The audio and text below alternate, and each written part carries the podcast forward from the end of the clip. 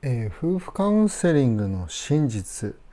えー、メリットデメリットと聖書の教えということで、えー、お話をしていきます、えこの動画では、え実際に夫婦関係の相談をお受けしているカウンセラーが、え離婚回避夫婦関係修復の、え夫婦カウンセリングを受けることのメリットと、えデメリットをお伝えします。えー、聖書は、まあ、人間関係の問題解決方法というのを、えー、教えています。は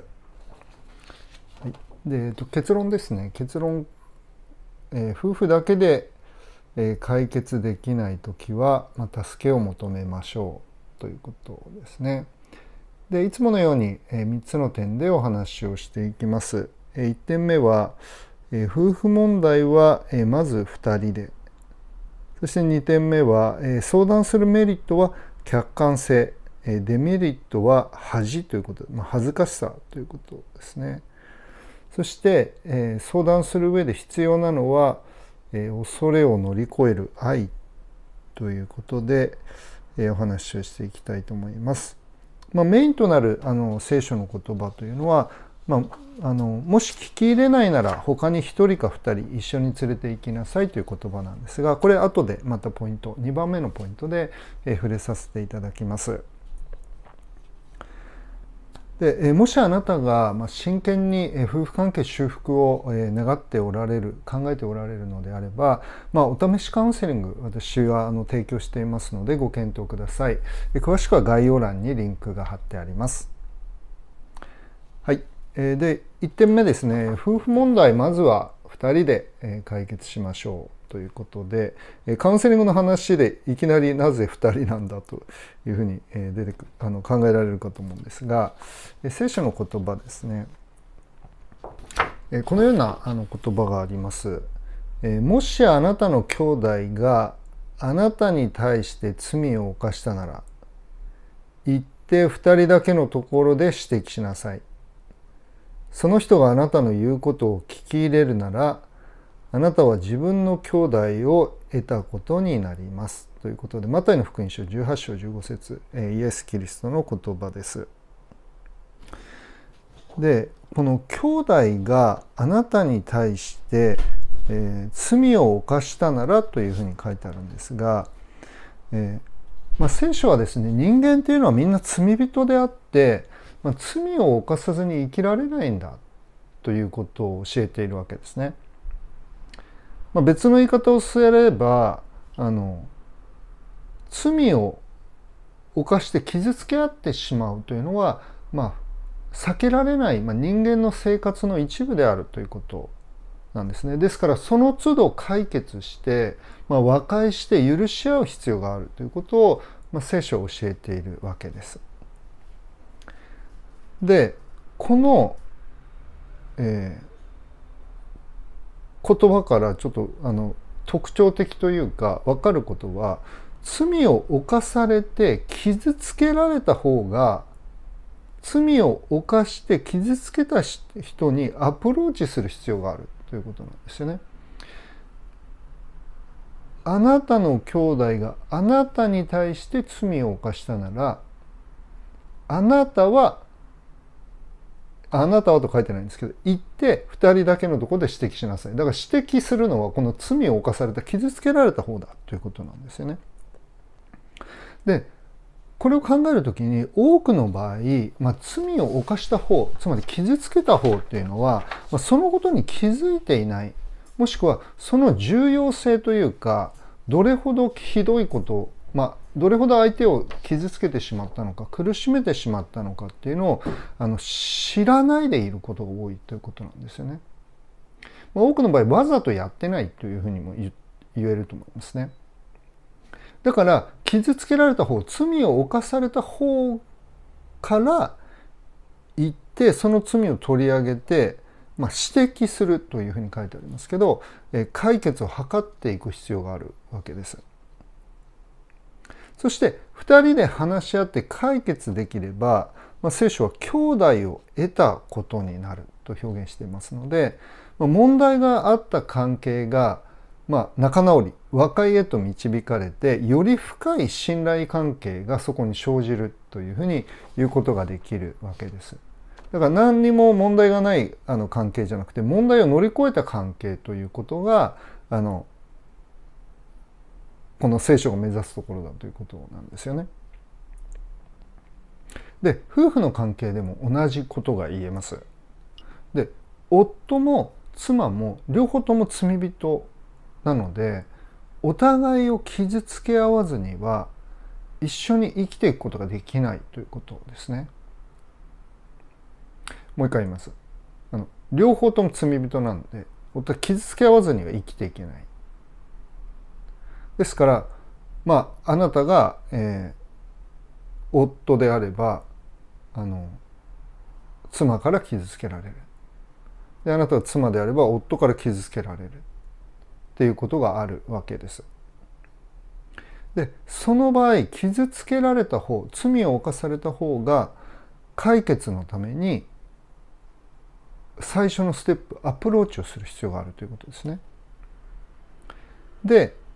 ここに書かれているように2人だけのところで指摘しなさいとありますのでいきなりなんか他の人を連れてくるまあ、例えばカウンセリングに行くとかっていうことではなくてまずは2人だけで冷静に話し合えるようにあの努力しなさいということなんです。でこれが第1のステップなんですね。でそこで許し合い解決することができれば夫婦の絆信頼関係が深まっていく。で夫婦というのは生涯かけてこのプロセスを繰り返していく関係なんだということなんです。でそのようにあの傷つけ合っちゃって「ごめんね」って言ってあの許し「あいいよ」って許し合っていく。でそれそれを繰り返すことによって夫婦の絆というのは深まっていくわけですね。だから喧嘩しない夫婦がいい夫婦とは言い切れない。何か課題があってそれを一緒に乗り越えていく傷つけ合ってしまうことをまたそこから修復を繰り返していくというのがあの良い人間関係なんだということができるわけです。しかし、まあ、それだけでも解決できない場合というのもあの聖書はまあ語っているわけですね。このように書かれています。もし聞き入れなければ他に1人か2人一緒に連れて行きなさい。2人または3人の証言によって全てのことが立証されるようにするためですと。まあ、これ先ほどのあの次の、え、聖書の言葉、まあ、イエス・キリストの言葉ですけれどで2人で話しても拉致が開かないということが、まあ、あるわけですね。でその時に他に1人か2人一緒に話す必要があると聖書を教えているわけです。つまり聖書は、まあ、2人だけで解決できないケースもあるよねというふうにあの私たち人間のことを神様よくご存知ですのでそのように言われるわけですね。でどういうことかっていうと傷つけられたり傷つけたりした方っていうのはどうしても感情的になってしまってあの傷つけられた方は相手を責めてしまうそして責められたと感じる方は自分を弁護しようとして、まあ、水かけ論的な感じになってですね話がそこう平行線になってしまうということがあるわけです。でそこで他に他の人客観的に物事を判断できる第三者が必要になってくるわけです。で第三者が話し合いに入ることで何が行われるかっていうとあの全てのことが立証されるようになる。立証されるようにするためでするためですとイエス様はおっしゃったんですね。で、えー、何があったのか。でどういう状況だったのか。そしてそのことによってどのようなダメージがあったのかとかっていうことを、えー、と整理されて明るみに出されて、えまあ、立証されるのであのしっかりあの証が立てられるというふうに書かれてますので確かめられていくということなんですよね。でえそこにはあのそのいわゆる客観性というのと同時にその明るみに出されるのでこの罪が明らかになる自分自身の落ち度が明らかになるという、まあ、恥ずかしさというのもあるわけなんですよね。ですからあのメリットこの相談すること第三者が入ること、まあ、カウンセリングもそうなんですけどのメリット最大のメリットというのは客観性なんですね。客観性が入ることで整理される。で、えー、別の言い方をすればあの事実関係があの明らかになる、まあ、立証されるということ。全てのことが立証されるようになるということですね。で冷静になって夫と妻のそれまでの関係性。で生い立ちとかその価値観。そして状況。そしてその時の心の動きなどがあの検証されていく。確かめられていくわけですね。でカウンセラー、まあ、私がその立場になりますけれど中立な立場で事実関係を明らかにします。あのどちらかの味方になるってことはないわけですね。で夫婦だけの話し合いの時には先ほど申し上げた通り感情的にももつれてあの視点が歪んでるんですよね。どうしても人間っていうのは自己中心のその思いというか自分を中心に自分の目視点からしかものが捉えますられませんのでそれが修正されていくということなんですね。あ確かにそうだったなってあ確かにそうだよねそういうふうに感じるよねとかっていうふうにあの整理されていく。でそうなると夫も妻もあの冷静に落ち着いて物事を捉え直すことができるようになるわけですね。まあ、カウンセラーはある意味あの直接的な利害がありませんのであの整理することにあの集中することができるわけですね。でこれがメリットでで同時に夫婦の間だけでとどめておきたいような罪まあそれはどんなあの具体的に例えば性的な関係の問題であるとか、まあ、経済的な問題であるとか、まあ、ライフスタイル、まあ、お酒とかあのギャンブルとかあのそういうこともあるわけですね。でそういうことっていうのは非常にプライベートでデリケートな事柄なわけです。だから誰にも知られたくないようなことということですね別の言い方をすれば。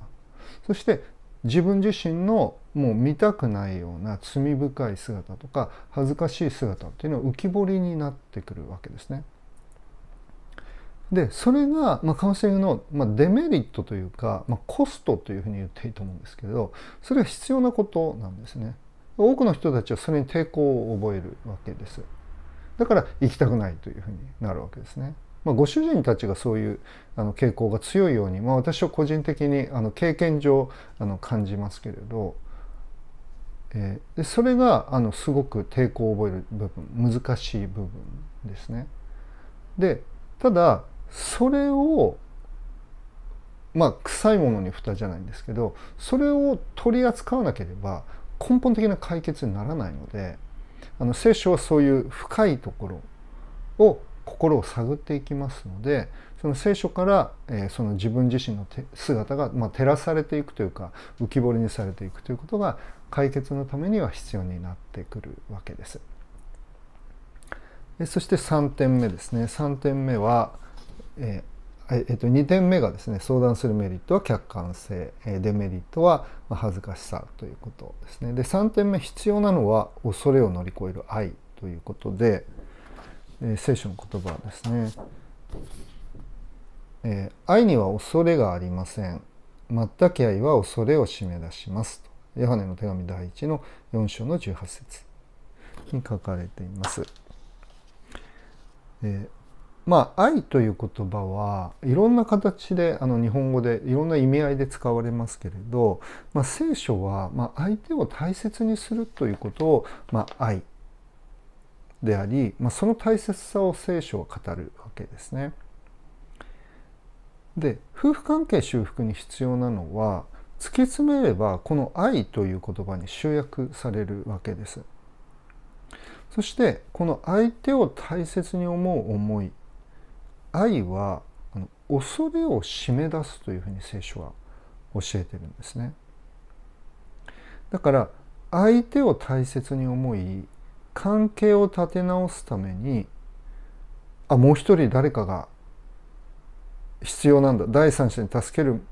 助けを求める必要があると分かった時にあの恥ずかしいなっていうこう知られたくないなというあの恐れを乗り越える必要があるでその恐れを乗り越える勇気を与えるのはこの愛なんだということなんですね。で私はあの本当にカウンセラーとしてあのご相談を受けていてその相談に来られるクライアントさんたちに対してものすごく強く思うことがあるんですね。でそれはあのクライアントさんたちは本当に勇気があるそしてその、まあ、勇気を持たせるだけの、まあ、愛があるというふうにあの私は感じるわけですね。であの誰にも言いたくないその聞かれたくない恥ずかしい問題を誰か第三者に伝えるっていうのは本当難しいことなんですよ。でもその恥ずかしさ難しさを乗り越えて、まあ、クライアントさんたちは私のところに来られるわけですね。でそれはこの関係を何とか修復したい自分自身が変わりたい、まあ、そういう相手を思う、まあ、愛だけがあのその原動力なんだということを、まあ、それは聖書が語っているわけですよね。であなたがもしそのご夫婦2人だけで解決できず、まあ、このきあのこの動画を見ておられるとしたらあのあなたが愛によって相手を大切に思う思いによって恐れを締め出してもう一人の人に助けを求める相談する勇気を持つことができるように、まあ、心から願ってますしあの祈っています。でそうすれば落ち着いて冷静に、まあ、離婚回避であるとか夫婦関係の修復にあの取り組めるようになるからですね。ですからもしあなたが最初にも申し上げましたけど真剣に夫婦関係修復を考えておられるなら私のお試しカウンセリングもあのご検討くださればと思います。えー、概要欄にあのリンクが貼ってありますので興味のある方はご覧いただきたいと思います。はい、えー、この動画を、えーと、ご覧になって、まあ、役に立ったなと思われたらあのいいねボタンを押していただけると、えーもっとたくさんの方々にこの動画を見ていただけますのであのご協力いただけると、えー、ありがたいです、えー、いいね押してくださった皆さんありがとうございます、えー、先ほども少し触れましたけれど、えーと、お試しカウンセリング。また、えまあ、カウンセリングを受けるほどではないけれど夫婦関係の問題を解決したいという方は、え離婚回避の無料の動画講座も概要欄にリンクが貼ってあります。えー、興味のある方はご覧ください。はい、えー、それでは今日はここまでにしたいと思います。ありがとうございました。